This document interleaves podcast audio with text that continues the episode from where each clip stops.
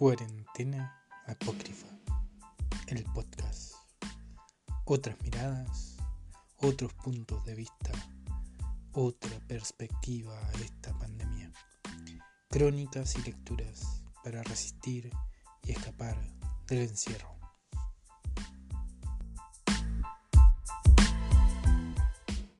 Hola, hola, ¿cómo están todos, todas, todes? Em, aquí estamos con un nuevo capítulo de Cuarentena Apócrifa, el podcast. También nos pueden leer en cuarentenaapócrifa.wordpress.com y aquí estamos. Nuevo capítulo que hemos titulado Desde el barrio. Y desde aquí también va un pensamiento fuerte para todas las familias de que, han perdido a un ser querido en manos de agentes del Estado, eh, ya sea por causas racistas o políticas, porque, bueno, es lo que sucede, ¿no? Está George Floyd en Estados Unidos, nosotros tenemos a Camilo Catrillanca y a tantos otros también. Pero bueno, para nombrar solo dos nombres icónicos para ellos este programa desde el barrio, pensando también en esta identidad, en estas identidades marginalizadas. Eh, fue un poco mm,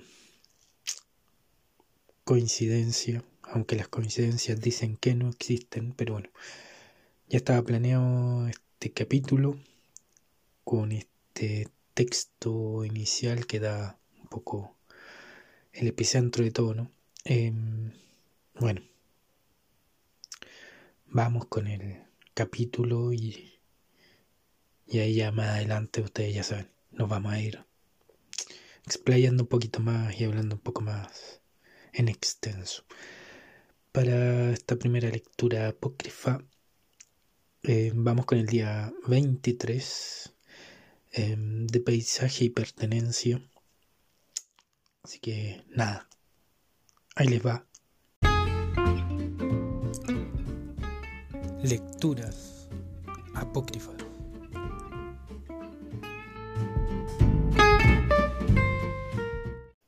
Miro a la cima del cerro y no veo otra cosa más que mi infancia. La osadía y el desparpajo de la infancia, esa libertad que tarde o temprano se transforma en utopía. Miro a ese cerro acogedor, casi materno, familiar y por sobre todo referente. Referencia a mi mismidad, de mi anclaje a esta porción de tierra, a esta territorialidad que me fue moldeando, configurando en este que estoy siendo hoy, ahora, en este instante mismo.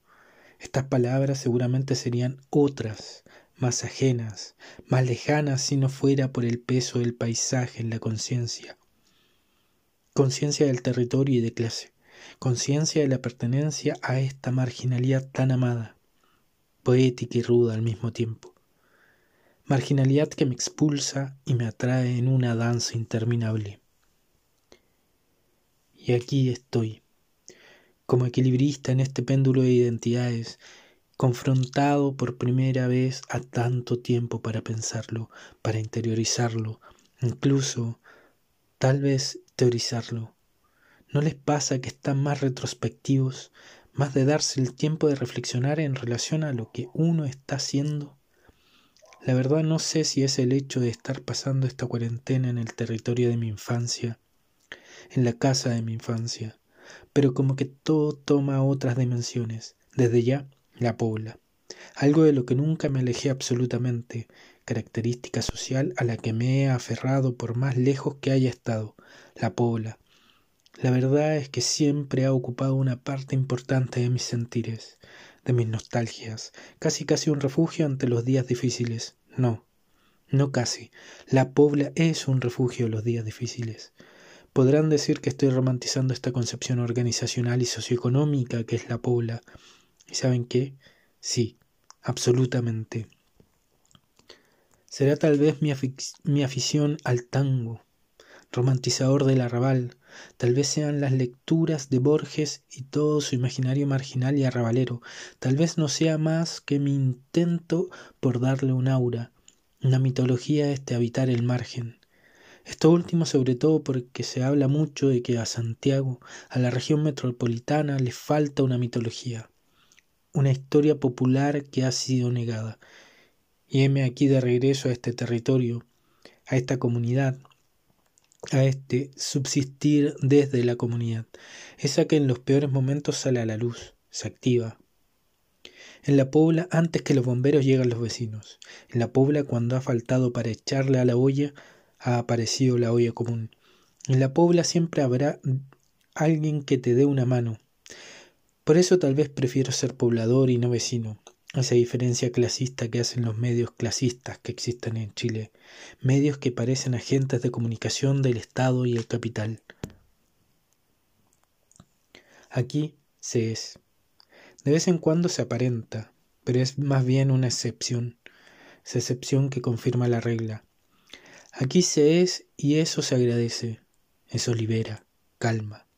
Ser uno mismo no solo puertas adentro, ser uno mismo todo el tiempo, desde salir a comprar el, en pijama y conocer el nombre de los vecinos, e ir a comprar donde la señora María, a la panadería de la esquina. La pobla se camina, se pedalea, se anda, se vagabundea a paso lento. Aquí la cuarentena se extiende hasta la cuneta frente a tu casa. Aquí Ahora estoy siendo, reencontrándome con todo aquello después de un gran periplo, una suerte de odisea, de viaje iniciático. ¿Será que me dará para ser héroe, como los de las novelas de iniciación? Por lo menos trataré de escribir, de reivindicar en palabras esta territorialidad marginalizada, esta comunidad en vías de extinción. Ahora, si me permiten, los dejo aquí Creo que es hora de salir a admirar este arrebol del arrabal, como alguna vez lo escribí en un texto con pretensiones poéticas. La luz del atardecer otoñal es particularmente bella en la cima del cerro Renca. Postdata. Saludos, gente. Ojalá y poder anclarnos en esta tormenta a estos u otros referentes que nos permitan resistir. Un abrazo grande.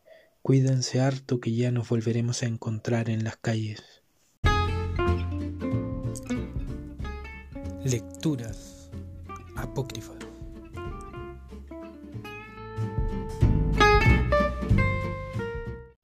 Y aquí estamos, más de dos meses resistiendo a esta pandemia que no se quiere ir, que al parecer recién, recién se está instalando.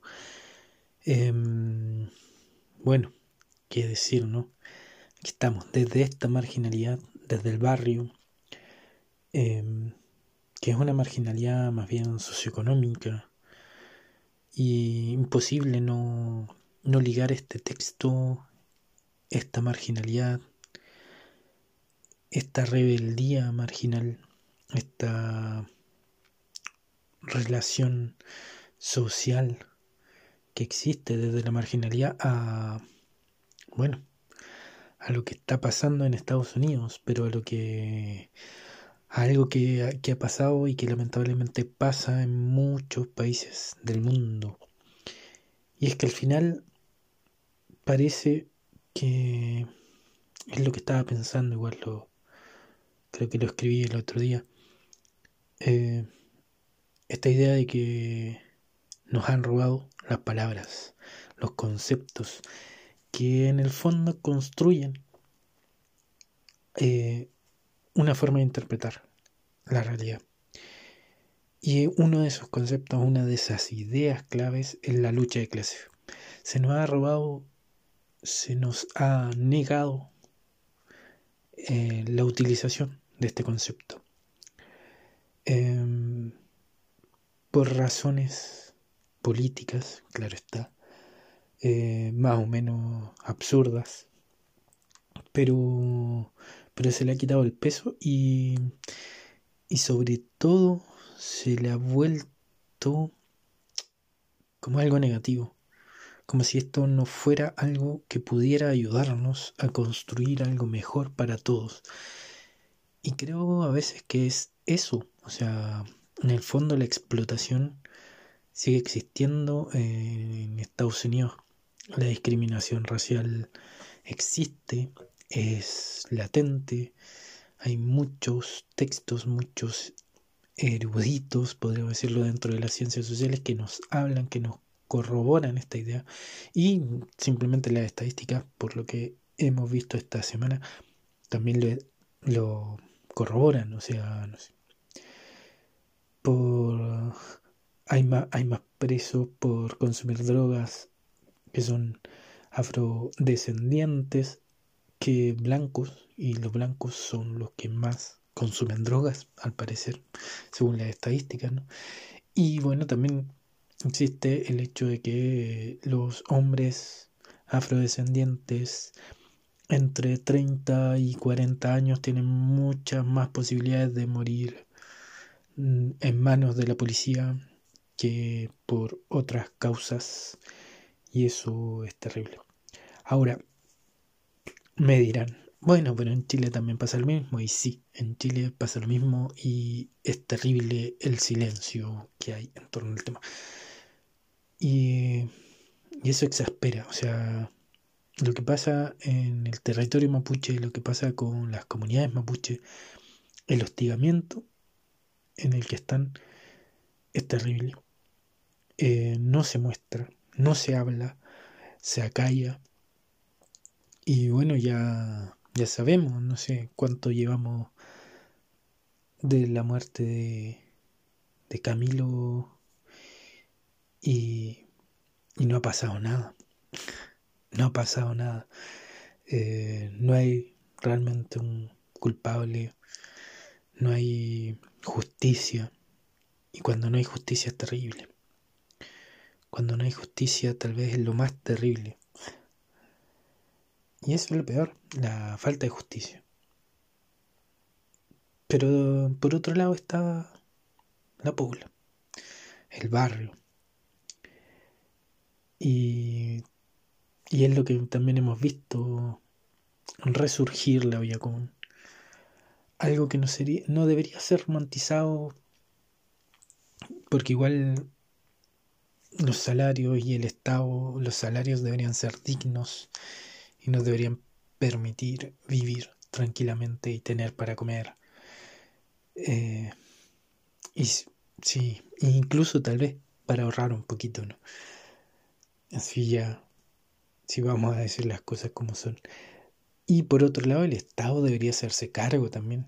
O sea, ¿cómo, cómo es posible tal abandono de la sociedad? Pero bueno, ahí está el barrio, ahí está la pobla, ahí está, ahí están los vecinos. Y ahí está la olla común, ahí está nuevamente esto que hablábamos en el texto. Esto que hablábamos en el texto, esto de ellos, los vecinos, los pobladores, siempre están primero, siempre llegan antes. Eh, y eh, por mucho que se criminalice, por mucho que se estigmatice, en realidad el barrio siempre será el barrio. Y, y más allá de...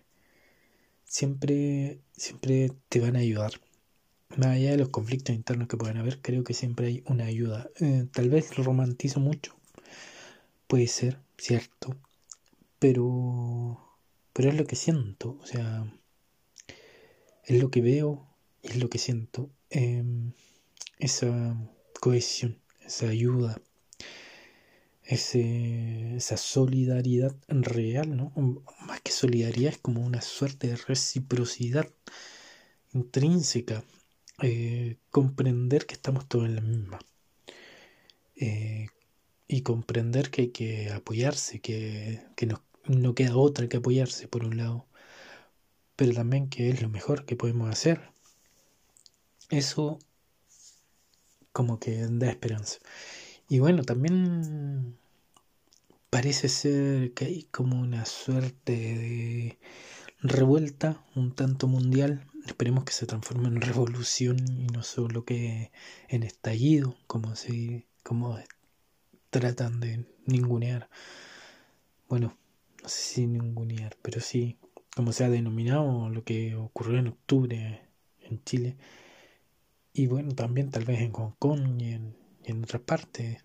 No, no son estallidos, no son pequeñas explosiones, algo más están diciendo. Y sobre todo porque se está reivindicando casi, casi, casi calcado lo mismo. Eh, nuevamente, la marginalización, la precarización, em, el abandono, el abandono absoluto de, una gran mayoría de la población. Eso es increíble. Em, bueno, ahí hay datos, están todos los datos, números y cosas están por ahí y creo que el 2 o 3% de la población mundial se lleva el 80% del Producto Interno Bruto Mundial. Algo, no sé si son exactamente esos números, pero son cifras aberrantes. O sea, hay un grupito minúsculo que, que vive, no sé, con todo eh, que no le falta para comer, que de hecho deben desperdiciar comida. Y hay gente que no tiene nada, eh, que con suerte tiene para comer. No sé. Hoy estamos un poco... sí, no es tanto de teorías, pero sí un poco. Ahí están, andan dando igual vuelta muchas teorías del complot y el nuevo orden mundial. No me metió mucho en eso, pero bueno, vamos a ir escarbando un poco por ahí porque parece que por ahí se viene un poco la discusión a futuro igual. Eh, ¿qué, más decir? Eh, esta semana ha sido extraña. Eh, bueno, no sé, llena de indignación sobre todo. Eh, me imagino que para ustedes también. Y, nada, ha sido difícil escribir, preparar este capítulo ha sido difícil.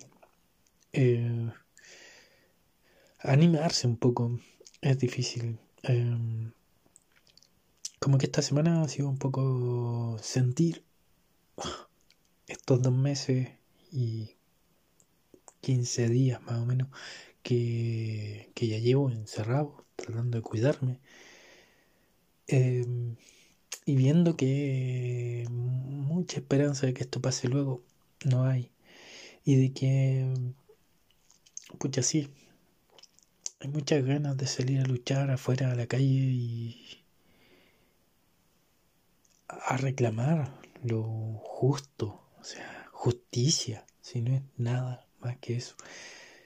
Pero al mismo tiempo uno quiere que, que los que están, que los que con los que te encontraste también en la calle estén bien, o sea que todos estemos bien y que podamos de verdad hacerle frente, que no quedemos tan mal.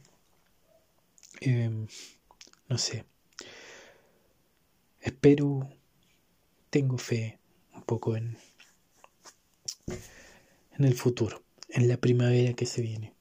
Esperemos que sea una primavera real y que, bueno, florezcamos y florezca también una nueva posibilidad de país y de planeta también. Bueno, por ahora nos vamos y al mismo tiempo volvemos al barrio. Vamos con esta otra lectura y vamos a leer a un sociólogo, poeta, músico, tantas cosas, ¿no? Eh, un hombre de barrio, Mauricio Reolés. Y nada, vamos a leer Bello Barrio. Ahí les va. Otras lecturas. Descubrí un bello barrio en Santiago de Chile. Es un barrio en que los camaradas no han desaparecido aún y los bares son color anilina que puede leerse al revés igual. Descubrí un bello barrio de luces antiguas y gente amable. Las mujeres son bellas ánimas aún más que una madre y atraviesan las calles en aeroplanos. Y hay avisos, y hay avisos, y hay avisos, y hay avisos antiguos envueltos en gasas y paños sencillos. Y el blue aún vive en la sangre, y aún no llega la hora de los asesinatos. Es más aún, la banda de, los, de asesinos aún es tramitada en las fronteras del Polo Sur. Descubrí un bello, frágil barrio al suroeste de Santiago de Chile. Su belleza es tal que aún mi hermano tiene el rostro recompuesto antes de la fiebre verde y los fierrazos. Es bello porque parece ser Londres 1953 por Bethnal Green, o Buenos Aires 1950 con equipos de fútbol y barras de migrantes, y Gato Barbieri es chico y olor a chocolate y naranjas. Hay arreglos de guitarra imaginativos, y tengo amores con una muchacha que es casi de este barrio. Hay la alegría de esa utopía que nos negó este siglo. Ven a vivir esta fragilidad peligrosa de corromperse. Aquí nadie discrimina a los negros porque todos somos negros. Aquí nadie discrimina a los obreros porque todos somos obreros. Aquí nadie discrimina a las mujeres porque todos somos mujeres. Aquí nadie discrimina a los chicanos porque todos somos chicanos. Aquí nadie discrimina a los comunistas porque todos somos comunistas. Aquí nadie discrimina a los chilenos porque todos somos chilenos. Aquí nadie discrimina a los cabros chicos porque todos somos cabros chicos. Aquí nadie discrimina a los rockeros porque todos somos rockeros. Aquí nadie discrimina a los punkis porque todos somos punkis. Aquí nadie discrimina a los mapuches porque todos somos mapuches. Aquí nadie discrimina a los hindúes, porque todos somos hindúes. Ven a vivir esta fragilidad peligrosa de corromperse. Bello barrio, bello barrio, bello barrio, bello barrio, bello, en que los cines dan las películas del Guatón Ruiz y la música de los Jaivas no ha sido destruida a hachazos bello barrio con B larga y A corta, en que el proyecto cultural no ha sido culeado, ni tampoco nos borraron las morales que anuncian la venida del afamado grupo chicano de rock Los Lobos. Y la emigración de viejos chipriotas y hermanas negras traen la comida y la música que nadie les pisoteará. Porque aquí nadie discrimina a los chipriotas porque todos somos chipriotas. Y en donde Tú vas con tu sueño y la ternura viva en los labios, porque aquí nadie discrimina a los que van con su sueño y su ternura viva en los labios. Bello barrio, en que los dinamitados aún tienen los dedos pegados a las manos y el páncreas dentro de su cuerpo. Y van por ahí tranquilos, más tranquilos que son esos. Barrio donde existen horas que después no fueran necesarias barrio de lluvia y botas como estufas, y hay una sinceridad de panadería que me pone nostálgico y sureño. Y la guerra no está ni en las historietas de los kioscos, porque en esas historietas vienen solo colores y gritos de gozo. Va un hombre mitad pez y mitad hombre, y todos lo quieren y le preguntan ¿Cuál es tu nombre, amigo? y él ríe con sus ojos anaranjados de pez. Barrio donde ese loco de Miraflores y Merced salió hace cincuenta siglos, la mañana en que el tiempo ajeno fue el tiempo.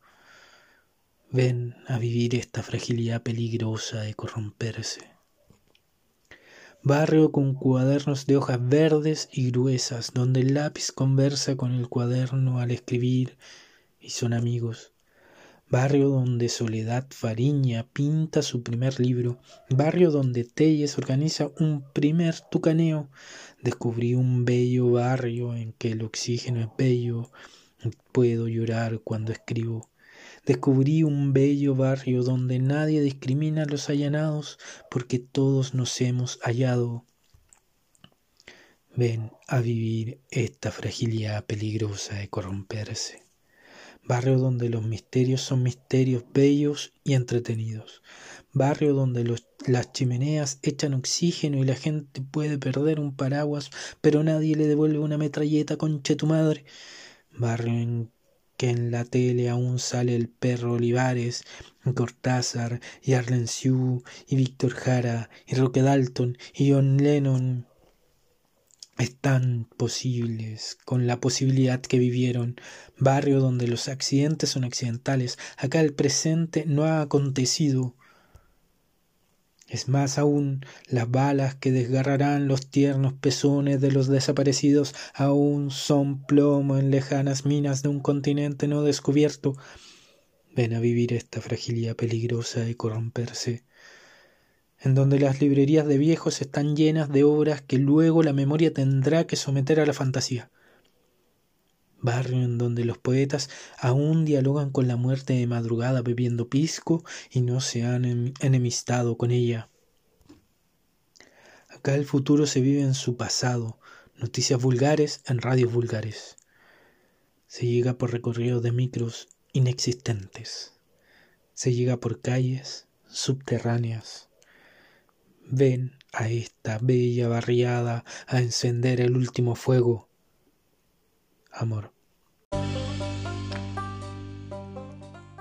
Otras lecturas. Ven a vivir esta fragilidad peligrosa de corromperse. Ay, redores. Bueno, aquí tal vez vamos a hacer más bien un contrapunto con la lectura anterior, con ese barrio más ligado al territorio, a lo mm, ¿cómo decirlo? Real, a lo, a lo, a lo, a lo táctil, a lo palpable. Y este otro, este otro barrio más idílico, más maravilloso, por lo mismo frágil. Un barrio más utópico, podríamos decirlo, pero bueno. El barrio táctil también también es un barrio utópico, un barrio idealizado. Y así dialogan estos dos textos. Me, me sorprendió igual, en lo personal, ver ese diálogo, eh, sobre todo con Reoles. ¿no? me gusta bastante su escritura, su lenguaje. Y aquí está otra vez, otra referencia. Aquí no se discrimina a, los negros porque todos somos negros. No se discrimina a los mapuches porque todos somos mapuches. Aquí no se discrimina, ¿no? Aquí somos todos, todos. O tal vez como dirían los zapatistas, para todos todo, para nosotros nada. Algo así tal vez. Algo así anda rondando en el aire dando vueltas en mi cabeza. Aquí ya nos estamos escapando de, de las teorías que estuvimos dándole vuelta en los dos primeros capítulos, más bien de un corte científico, hipotéticas, en las que se ensalza más lo imaginativo, ¿no? En un sentido de proyección de lo que pudiese ser. Hay algo de eso aquí también, pero pero esto está más ligado más ligado al barrio, ¿no? Más ligado a, lo social, a las ciencias sociales tal vez. Cómo estamos viviendo el, el, barrio, cómo, cómo nos movemos, cómo nos entendemos, cómo comprendemos al otro en este espacio particular, en la pobla, en el barrio. Eh, son dos conceptos que me gustan bastante. Barrio, barrio mucho más céntrico, ¿no? Aquí en Santiago. Un barrio mucho más como, como que uno tiende a pensar, por lo menos yo, tiendo a pensar directo en un espacio más céntrico, lo que igual es, igual es normal dado que, bueno, Rebolés vive por ahí, ¿no? Por el barrio Yungay, si no me equivoco. Y la Pobla, la Pobla es mucho más periférica. Pero ambas visiones idealizadas de lo que es esta vida en comunidad me parecen maravillosas. porque en realidad las dos estamos hablando de, de aceptar, de dar la bienvenida a todos. Em, estamos hablando de que el barrio, la pobla, es por quienes lo habitan y no simplemente por una demarcación geográfica. Pero al mismo tiempo esa demarcación geográfica igual genera identidad. Y ahí ya entramos en una cosmovisión, podríamos decirlo, en un sistema más global que encierra lo que somos. Y por ahí me, me parece súper interesante, porque es como que desde ahí sale, puede salir, tal vez, eh, no solo la resistencia a un sistema, sino el contraataque. Em, hemos visto igual esta última semana y hace rato yo creo igual eh, desde los chalecos amarillos en Francia, Les Gilets em, hasta, hasta ahora, hasta hace poquito, bueno, hasta ahora, esta semana, con, con, con todas estas manifestaciones eh, de revuelta, de, de hastío ya, de tanta discriminación, ¿no? de tanta marginalización de tanta estigmatización, sobre todo. Yo creo que más que la marginalización, la marginalización, sí, es otro tema tal vez. Habría que profundizarlo desde, en otro momento, pero aquí es, la estigmatización. El hecho de que por tener un color de piel, por vivir en un barrio, eh, por, pertenecer a, alguna cultura originaria, eh, eres menos vales menos ante, ante el sistema, ante, ante las pseudodemocracias que no, en las que estamos viviendo. Y, y bueno, creo que igual se presenta como todo esto, no solo para todo esto y, y desde octubre tal vez, sobre todo desde octubre tal vez.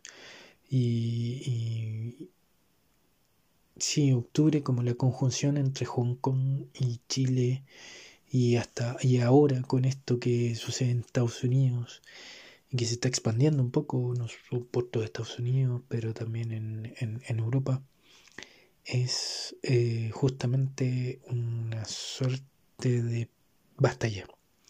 Ya no queremos esto, ya no queremos esta estigmatización, ya no queremos este sistema ya no nos representa, ya no sirve, está caduco, obsoleto, hay que cambiarlo. Y aquí, según la teoría de esta cuarentena apócrifa, bueno, aquí, aquí entra la pobla, aquí entra el barrio, aquí entra la comuna.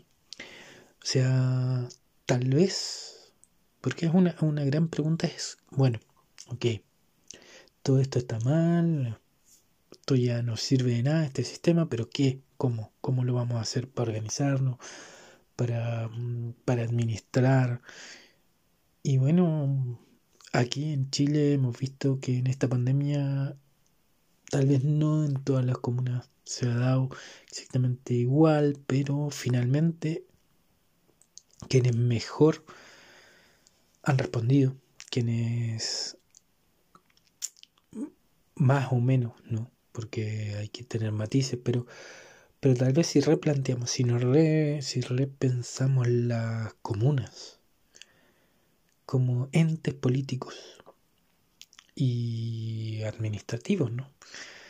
Y eso es la, la, la, la comuna, como el, ¿cómo se llama? El Consejo Municipal, em, los municipios está mucho más ligado a organizaciones territoriales. Y eso tal vez genera una democracia mucho más directa. Un, tal vez no, no, habría que llamarla democracia, no sé. a una organización, un sistema organizacional que está mucho más ligado a las problemáticas que, eh, que están eh, instaladas en los territorios y responder a esa problemática. ¿Cómo responder a esa problemática? Eh, bueno, encontrar las soluciones para responder a esa problemática es mucho más rápido, mucho más directo y tal vez mucho más efectivo desde los municipios. Lo que estaba pensando el otro día, que no podía dormir, que andaba con insomnio, porque en estos días uno siempre anda con insomnio después, bueno, de tanto tiempo encerrado. Eh, como que se te cambia el horario y todo. Bueno, yo estaba pensando, bueno, y una suerte de asamblea, ¿no? Como lo que ya existe, o sea, si tampoco hay algo tan extraño. que existe una organización de municipios eh, que podrían ser tal vez, si queremos continuar con esta noción de territorialidad, Estado-Nación, eh, bueno, esta asamblea de municipio podría ser una suerte, la asamblea y de ahí, bueno, sacar un primer ministro, que sea un representante, pero no como, claro, un portavoz al final, ¿no? Y como, bueno, tal vez partir desde ahí, desde el base, desde algo mucho más pequeño, si al final, eh, por ejemplo, en Chile hay una, centralización del poder que es aberrante. Y, y tal vez lo que falta, no solo en Chile, sino en, en otras partes también, yo creo, eh, justamente esa territorialidad eh, que permite responder de mejor manera. Para eso, obviamente, después viene todo un constructo económico y todo. Yo estoy lanzando así como idea y a lo mejor por ahí hay alguien que escucha y que, y que dice, ah, sí, ¿por qué no? Y se va construyendo algo y la bolita de nieve va creciendo, pero, pero claro, después junto a esto tiene que ir un proceso económico. Y ese proceso, bueno, que le que le, otorgue el, el, poder, un poder económico eh, y político, obviamente. en esta idea el poder político va a estar, no el poder ejecutivo, va a estar en los municipios. Que tengan los recursos equitativos, sería algo bueno. Eh, sobre todo porque desde ya no, no en todas las comunas están los, los centros de trabajo, la concentración del trabajo, de los distintos trabajos. No, eh, está, bueno, diversificado, no en todas las comunas está lo mismo, por lo, por lo tanto, no todas reciben exactamente eh, los mismos impuestos y todas esas cosas. Así que nada, una mejor repartición ahí y, y organizar desde abajo tal vez y sea lo único que hay que hacer si al final es a lo único a lo que los de arriba se han opuesto siempre. Pero bueno, tal vez si nos organizamos, si nos cerramos los así, unos con otros, cuando volvamos a poder hacerlo sin el riesgo de contagiar a otro, ni de contagiarse, eh, bueno, puede que puede que cambiemos las cosas. Em, eso. Eso por hoy fue. Fue otra cosa, tal vez, el capítulo de hoy, pero bueno. Las circunstancias. Y bueno, el texto también. No sé. Tal vez fueron. Son así tan, tan directos que bueno. La Pobla, el barrio, qué mejor lugar para estar, para vivir, para existir. Sí, no hay como el barrio, no hay como la pobla y los amigos. Bueno, gente linda, eh, nos estamos escuchando el próximo miércoles a las 18 horas en un nuevo capítulo de Cuarentena Apócrifa, el podcast. Eh, bueno, si quieren dejarnos algún mensaje, pueden hacerlo a través del blog, en los comentarios y bueno, voy a agregar un, mail en el, en el blog para que así puedan contactarse con nosotros. Eh, yo creo que va a ser el mail de Imagen y Prosa imaginiprosa.gmail.com eh, y por ahí pueden dejarnos recaditos, mensajes y quién sabe, ver si alguno se tienta por ahí a, a participar en estos podcasts más adelante. Eso. Un saludo grande, un abrazo y a cuidarse. Cuídense. Que tenemos que cambiar todo, así que que estar con fuerza, con salud, para hacer la revolución. Bueno, hasta aquí, Cuarentena Apócrifa, el podcast. Chau, chau. Cuarentena Apócrifa, el podcast.